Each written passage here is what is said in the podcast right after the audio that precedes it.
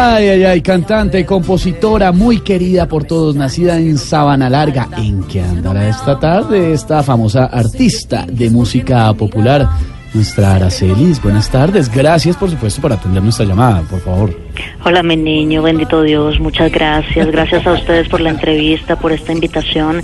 Estas cosas me alegran mucho porque yo de niña sufrí mucho. Claro. Yo recibí más golpes que un concejal de Bucaramanga reclamándole al alcalde. No, no, no. El primer trabajo que tuve fue empacando chorizos al vacío. ¿Ah, sí? Imagínese, Estevitan, trabajé sacando espinillas, Uy. peinando locos, Uy. buscando medias nonas. Uy. Fui la primera limpiadora de parabrisas en No Colombia. me diga. Yo era la voz comercial de una propaganda que decía, con mis goodies soy feliz porque son de maíz. No. Durante cinco años, imagínese mi niño, eh, fui la lora de Pacheco en Quiere Cacao. ¿Quiere Cacao?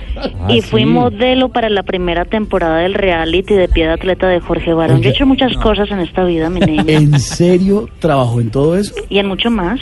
Cuando tenía ocho años me presenté al ICBF para ser comadre comunitaria, pero no pude porque era menor de edad. Entonces fui la primera hija comunitaria en la historia de la humanidad. No. También fui payasito de restaurante, cantante de bingos, edecán de velorios, pegadora de ladrillos y dume de Michelin. No, He tenido tantos trabajos que solo me faltan dos cosas para ser igual a Jorge Alfredo. No me diga cuál es ¿Cuáles? Más barriga y un busito morado. Ay, ay, ay. Aracelis, gracias, mi niño, bendito Dios. Igualita.